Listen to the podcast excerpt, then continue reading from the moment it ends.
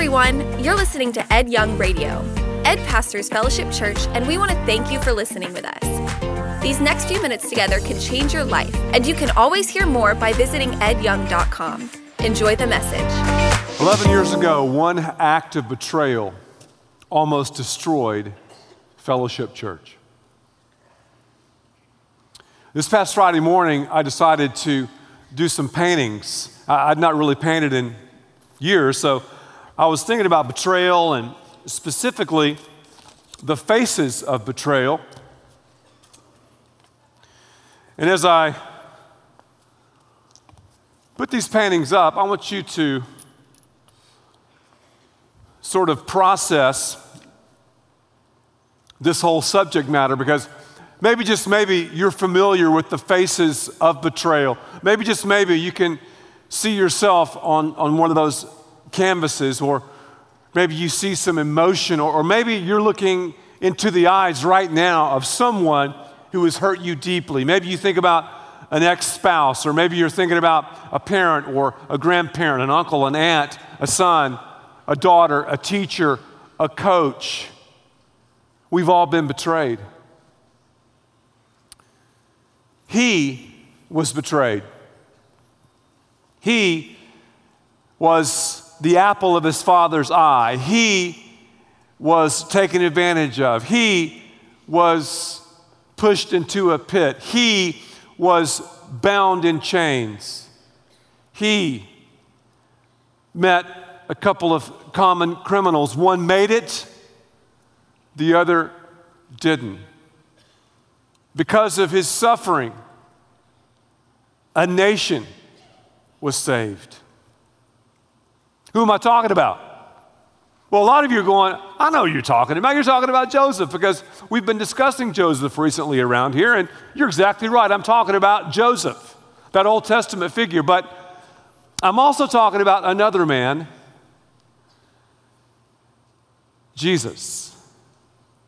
Because Jesus and Joseph's lives sort of intersect. There's a lot of similarities, there's some analogies that need to be lifted off the page of Scripture and downloaded into, into our lives. Think about Jesus. Just for a second, think about Joseph because they were both very familiar with, with people they trusted who suddenly turned on them. Betrayal happens during those decisive moments, doesn't it? Think about your life. Think, think, think about your existence. When success happens, when you're blessed, when you're on the receiving end of the, of the favor of God, usually sniffing around that blessing is a betrayer. Betrayer comes at those crucial moments. Jesus was celebrating Passover. He, he was eating the bread and and, and drinking the wine, and everybody was having a good time in the upper room, it was the moment of truth. And Jesus knew, he said this, that his time was drawing near.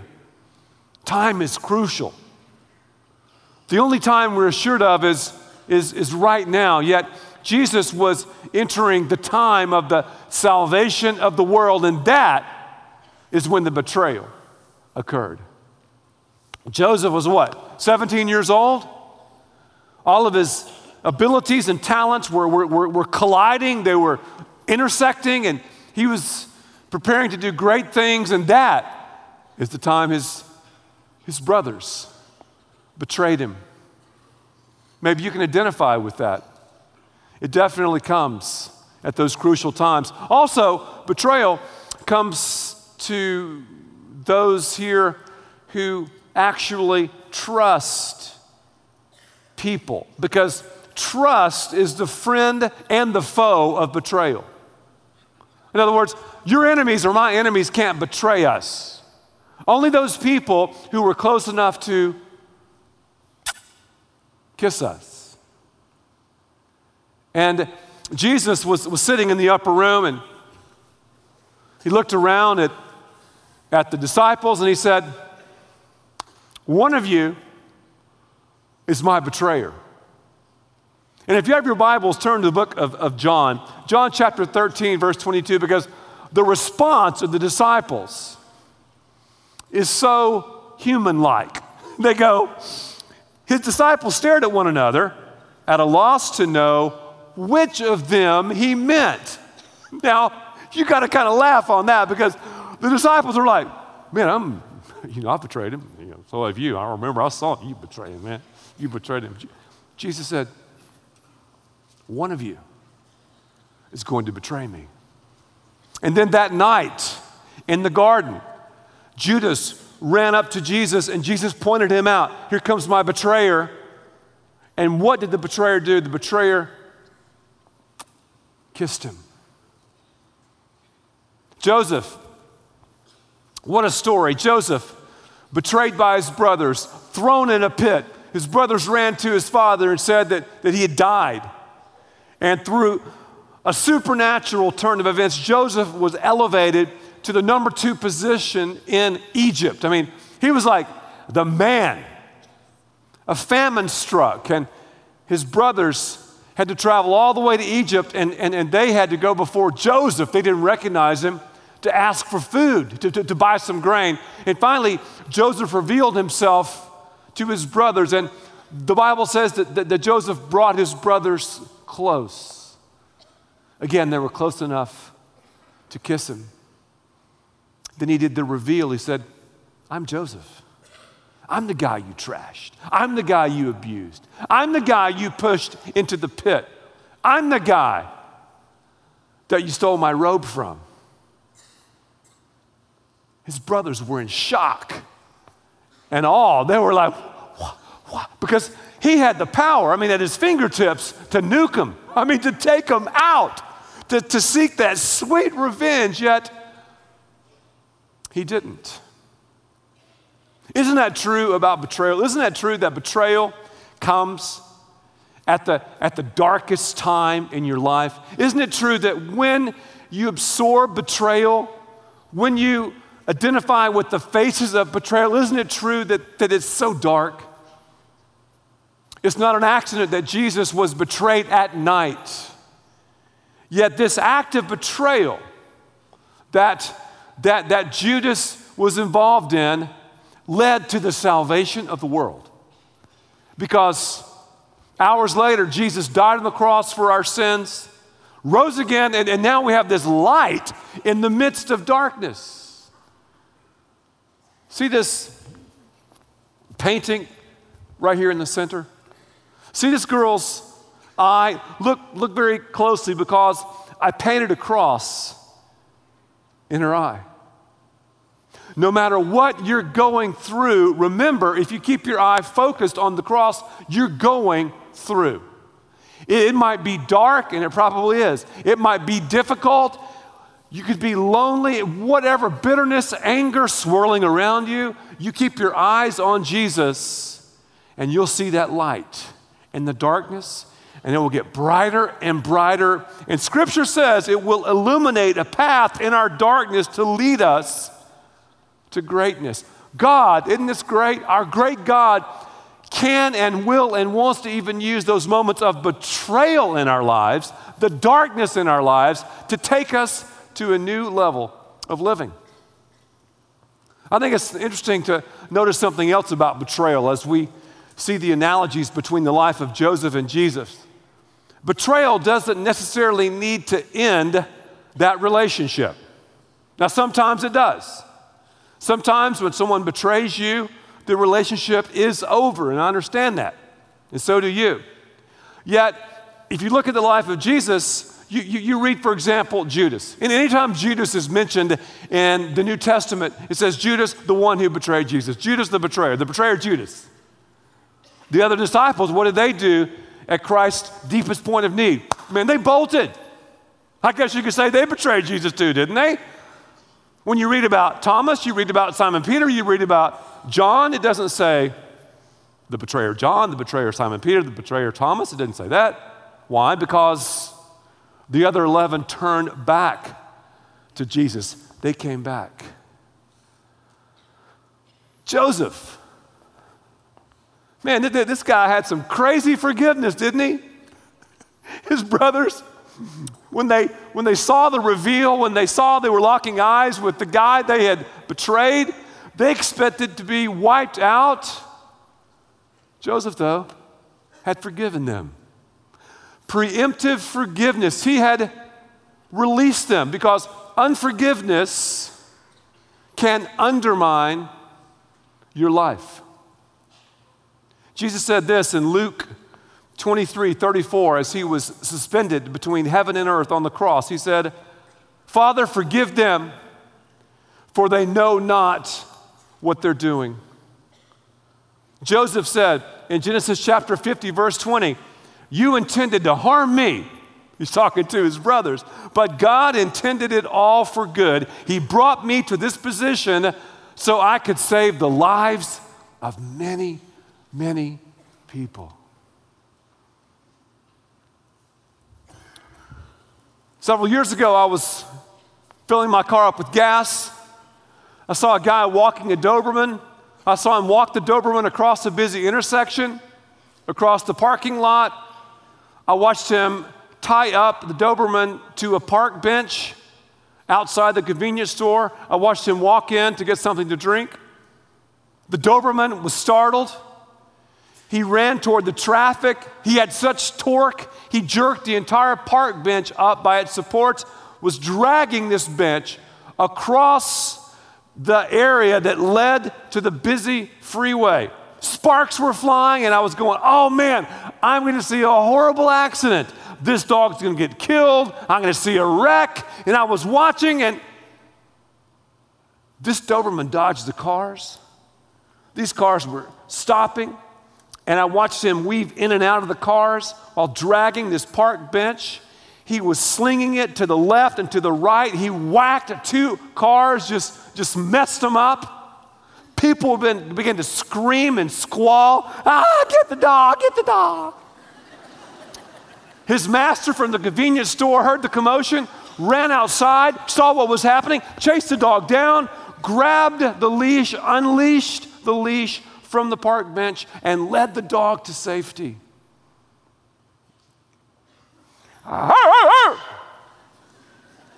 Bark with me. One, two, three. That was good. We're a lot like that Doberman. Don't act like you're not. What do we do? We're leashed up to unforgiveness. We're dragging this bench around. It's going back and forth. Who is sitting on your park bench? Someone way back there in the past. Someone who messed you around in school. Someone who dropped that comment at the office, a family member, a spouse. Maybe the person's dead and you're still just slinging them around on your park bench. Who is that? Because the collateral damage is colossal when we're leashed up to unforgiveness. Jesus is like that dog's master. He is chasing you down and chasing me down. We can't outrun him. He's too quick. He loves us too much. He's too fast. He's on us. And if we allow him, he'll unleash unforgiveness because unleashing unforgiveness is unbelievable. Let me talk to the believers here. If, if you're a believer, you know what that means? It simply means you've been reconciled to God through Christ and you have received that. You don't deserve that, nor do I. You have received that because right before Jesus died, he said, It is finished. The deal has been done. The work of forgiveness has, has, has been secured. The price has been paid. We either receive that or we don't. If we've received it, the New Testament writer said, we've received and we have the ministry of reconciliation. In other words, because I've been reconciled to God through Christ, watch this now, I should quickly forgive others. That's right. All I got to do is look at the cross and keep my eyes on the cross, and I should quickly forgive my spouse, quickly forgive my kids, quickly forgive my coworkers, quickly forgive the teacher, quickly forgive the police officer, quickly forgive whatever, whenever, whoever, because I've been reconciled to God through Christ. But here's what's so interesting about it you'll rarely feel like it. I hope you know that. Don't even sit there and think you'll feel like forgiving your spouse or the teacher or your friend or your coworker or the person who lied about you or the person who betrayed you or the person who stabbed you in the back or the person who took advantage of you or the person who abused you or the person who shared that confidential information. You're not going to feel like it. And our whole culture says, oh, if you feel it, it's real. Wait to feel it. Well, man, I, I would wait my entire life and I would never feel like forgiving the people who hurt me. You're not going to feel it, baby. Man, you're not going to feel it. You got to do it. Because nowhere in Scripture, and I've written an entire book on this, but nowhere in Scripture are you going to see that God wants us to be happy. Happy and peppy and bursting with love. It's not in Scripture. And if I hear that again from someone, you know, God just wants me to be happy. No, He doesn't. You know what God wants? God wants something deeper than that. God wants us to be obedient. When we're obedient, what's going to follow obedience? What's on the heels of obedience? Outrageous, contagious joy. And that's simply happiness on steroids. That's what it is. but if you wait to feel like, okay, I'm going to release them, uh, you're not going to do it. We do it, then the joy will occur, then we'll have the freedom. Well, man, what if the person doesn't receive the forgiveness? You know what? That's between them and God. But we're called to release. Joseph did that, and even through betrayal, what happened? An entire nation was saved. Jesus did that ultimately and perfectly on the cross. He rose again, and because of that, our salvation is secured. This is amazing. Amazing stuff. Betrayal. The beautiful side of betrayal. God can use even betrayal to take all of us to a new level of living if we focus on Jesus. Well, let's fast forward the clock several thousand years ahead from Joseph and, and, and, Jesus because 11 years ago at Fellowship Church, one act of betrayal almost destroyed what God was doing. I've never shared this story publicly, I've shared it to just a couple of people in a couple of confidential situations, yet I really felt a leading when I began to prepare for this series to tell you about this situation. So, so please understand and, and hear my heart when I, when I share this with you. Fellowship Church began 17 years ago in a small office complex with about 150 people. That's when it officially started. And we were like this nomadic church. You know, we moved from rented facilities to other rented facilities. We met in a theater, we met in an arts complex. We met in a high school, and, and our offices, everything was leased, everything was rented.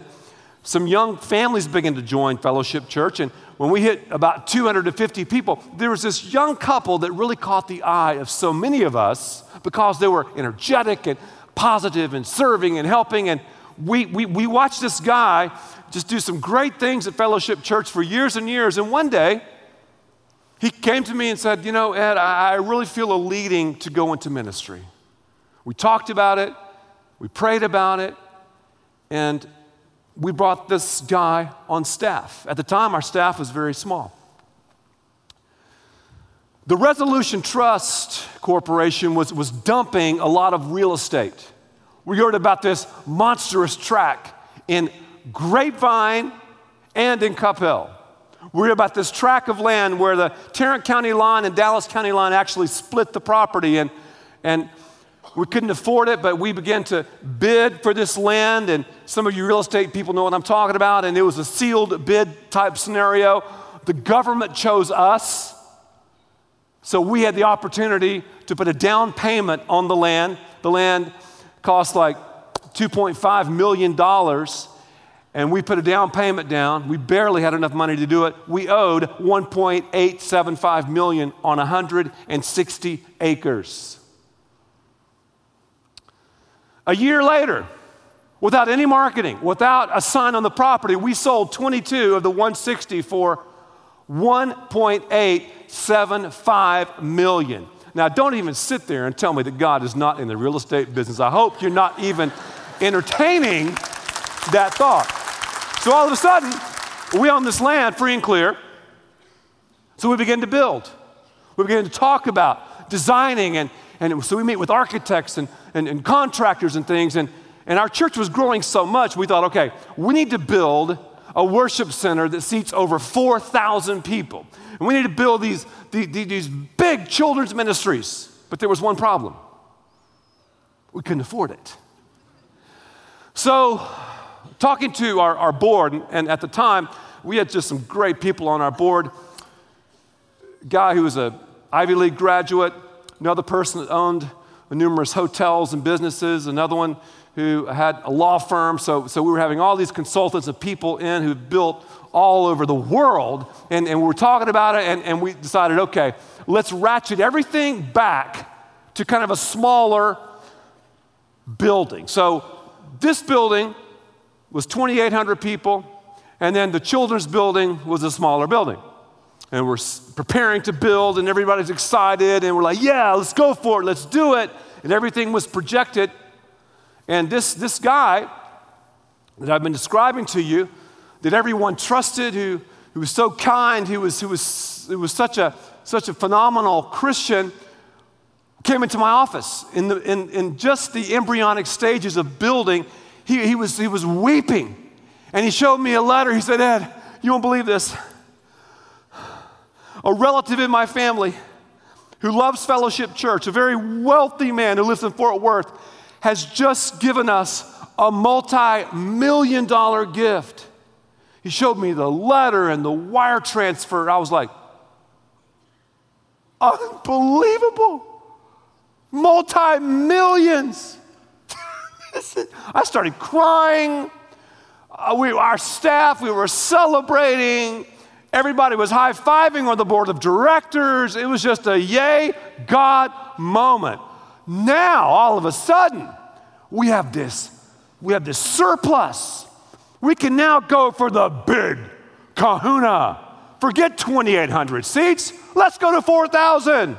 Forget small children's facilities. Let's just Go for the big one. So that is what we began to do right here.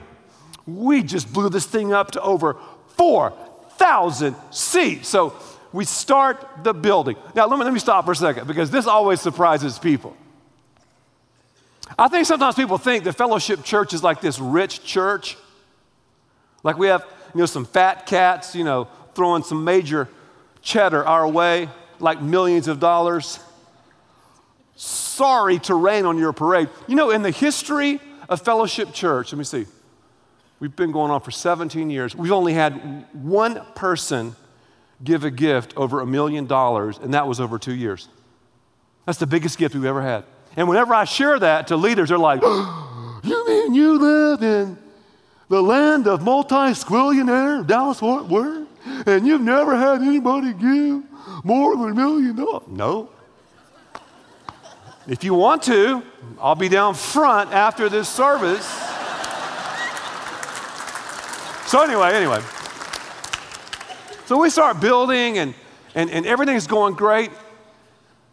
But, but suddenly the gladness turned to sadness because Lisa's father died suddenly of a heart condition during all of this. So our family flew to Columbia, South Carolina. I had to do the funeral, which was the hardest speaking assignment I've ever had in my life.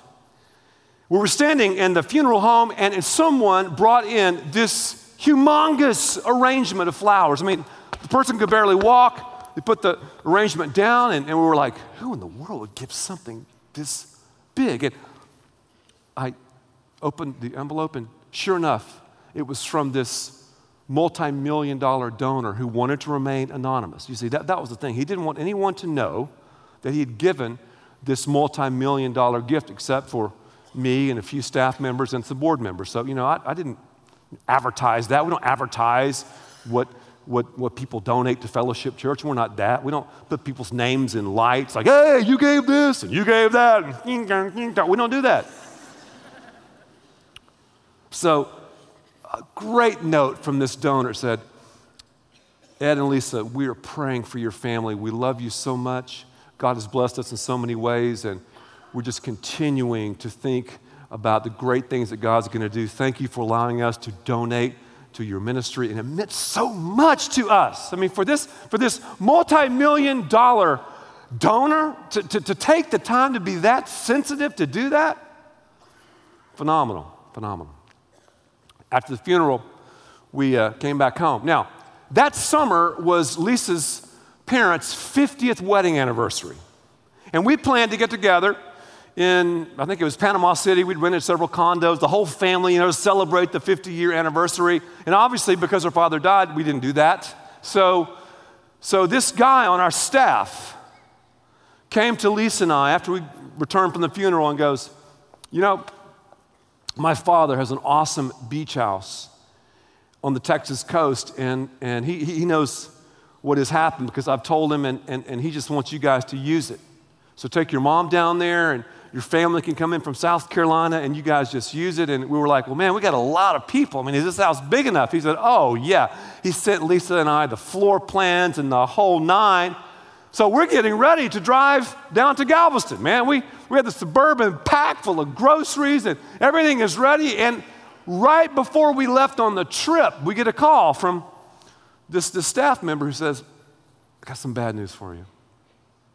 A maid left the water running on the second floor and flooded the entire house. It's like, wow, okay. So we changed the arrangements and everybody came out here and just hung out with us and it was a, it was a very, very interesting, interesting summer. I found myself a little while later at our beach retreat. I do a lot of speaking there with our students, and I took my family down there, and, and I was getting ready to speak like five times over the next several days. And I woke up early one morning and began to, to pray and just think about what I was going to talk about that night. And all of a sudden, I felt this, this wave come over me. This, this, this, I know it was the Holy Spirit of God, this, this wave that, that things were not right. I, I began just to think about this, this staff member who was very involved with the construction and with the financial area of our church. And I began to just have some serious questions and doubts. And, and it seemed so so weird because I totally trusted him. I mean, with everything. So I shared this with, with Lisa and another staff member who was down there, and they, they kind of began to confirm what I was what I was thinking. So I picked the phone up and I felt weird doing this. I called this guy and I said, uh, Hey, I know you might think this is crazy. You know, we've just expanded the worship center from 2,800 to 4,000. We're building that. We're getting ready to break ground on this humongous children's facility. But before we break ground on the big monster children's facilities, show me the money. I, I, I want to see, I know I've seen the wire transfer, I've seen the letter, but I want to see the account. I, we need to talk to our bankers and make sure the multi millions are in the bank.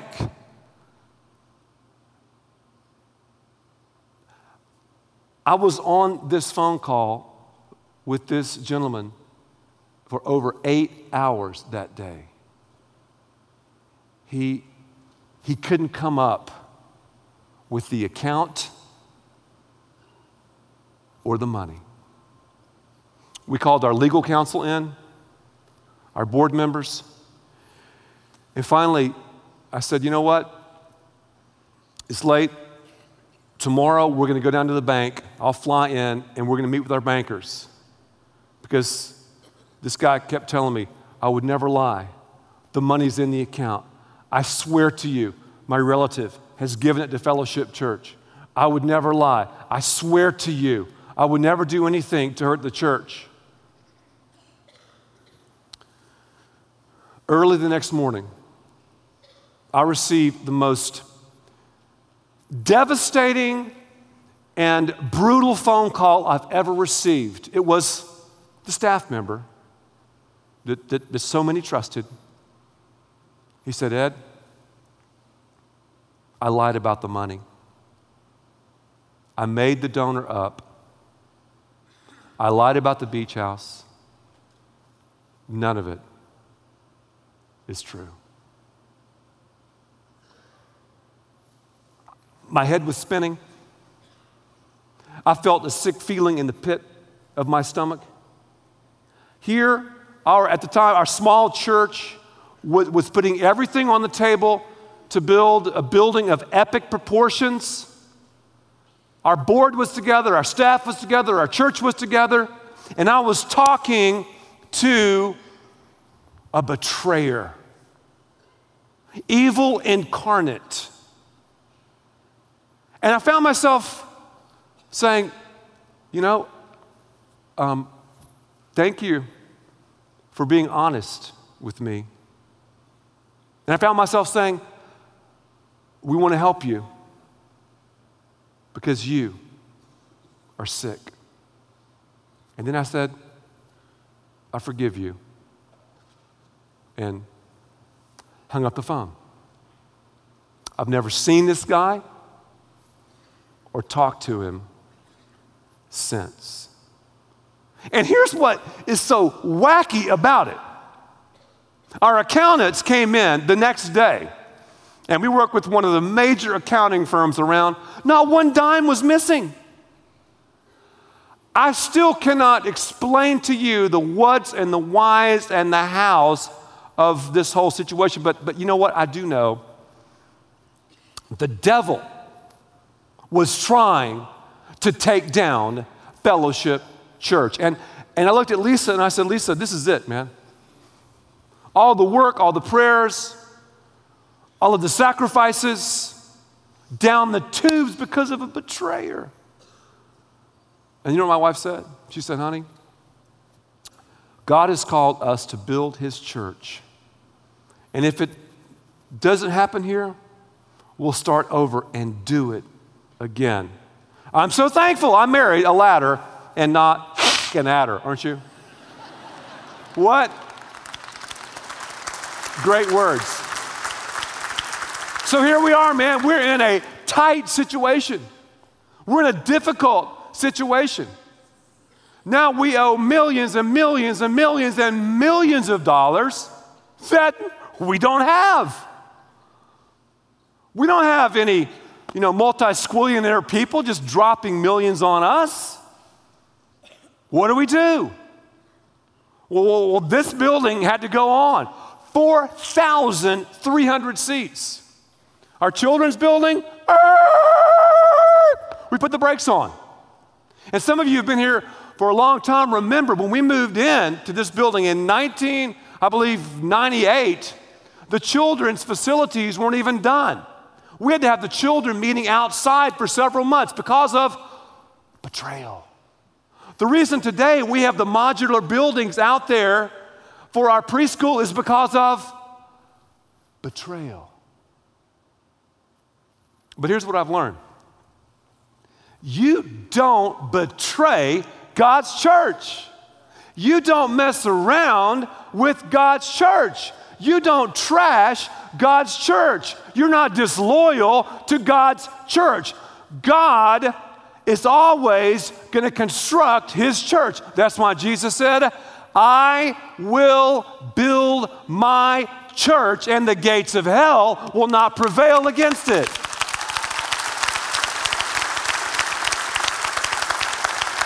So even in the darkest hour, even when it seemed like curtains for Fellowship Church, thousands and thousands of people began to attend. They began to join. I'm talking about average, everyday meat and potatoes type people began to bring their money and their offerings, and we ended up paying after several years for this facility. So, what Satan wanted to tear apart, what this guy meant for harm, God used it for good. Think about this. What if we'd only built 2,800 seats? A lot of you wouldn't even be saved. A lot of you wouldn't even be here. A lot of your marriages wouldn't be intact, and families would not be focused, and single adults would not have direction if we'd only built 2,800 seats. So, for what this guy meant for harm, God's used for good. Think about what has happened because of this act of betrayal. Think about the thousands and thousands who've met Jesus Christ. We're doing five services here. We have a campus in South Florida. We have a campus downtown. We have a campus in Plano. We have a campus in Fort Worth. We've helped build a church in Maceió, Brazil. We're sending them over $300,000 to help the impoverished in the neighboring areas. Our television ministry goes around the world. Just the other day, I ran into a guy who's a rugby star for the South African team, and he said his team watches our show every single week. I think about the camp we're constructing right now. So, again, what Satan wanted to destroy, what Satan wanted to totally tear apart, God has used it for greatness. But you know, to this day, I mean, I'll just tell you about myself. To this day, I still don't trust people like I used to. I mean, I wish I could tell you that I did, but I don't. And I still find myself kind of doing like this because that act of betrayal hurt me, my family, the staff, and our board of directors so deeply. I've never seen anyone lie as great as this guy. Never, ever, ever.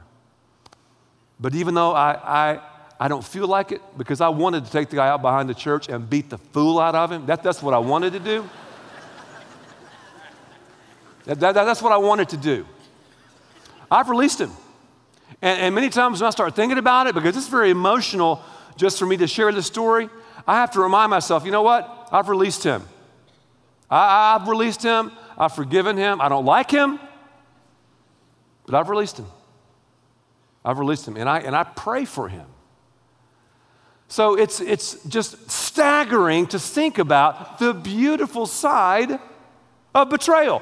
One act of betrayal in Joseph's life led to the salvation of a nation. One act of betrayal, and Jesus died on the cross for our sins and rose again, and we have salvation. And one act of betrayal has built has helped build this phenomenal church. So notice, once again, the faces of betrayal. Do you see yourself in any of those expressions?